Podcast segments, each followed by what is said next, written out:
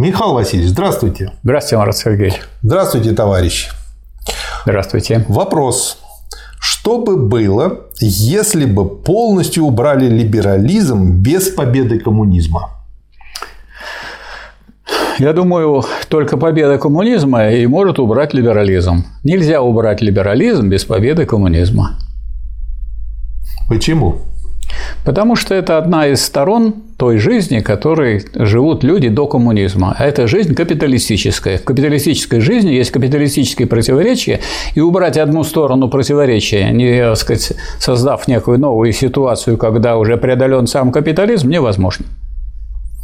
То есть это неотъемлемая часть жизни, конечно, неотъемлемый момент. Конечно, либерализм – это идеология, капиталистическая идеология. Как вы хотите ее убрать, вот, без, э, не убрав капитализм? Это невозможно. То есть ее нельзя, ну вот как э, можно так сказать, удалить хирургическим путем. Да, нельзя не отрезать, не вырвать, не замолчать ее нельзя. Нужно переболеть, И... развиться, найти способ. Вы можете с ней бороться, вы можете ее преодолевать. Вот когда вы ее преодолеете, но преодолеть ее можно не через отрицание ее, а через развитие другого начала, общественного начала, с которым связан коммунизм, борьба за, там, за социализм, подъем борьбы рабочего класса и так далее. Угу. Ну, кстати, ваши ответы показывают, для чего нужна диалектика, чтобы да. понять э, ошибочность вот подобных да. утверждений.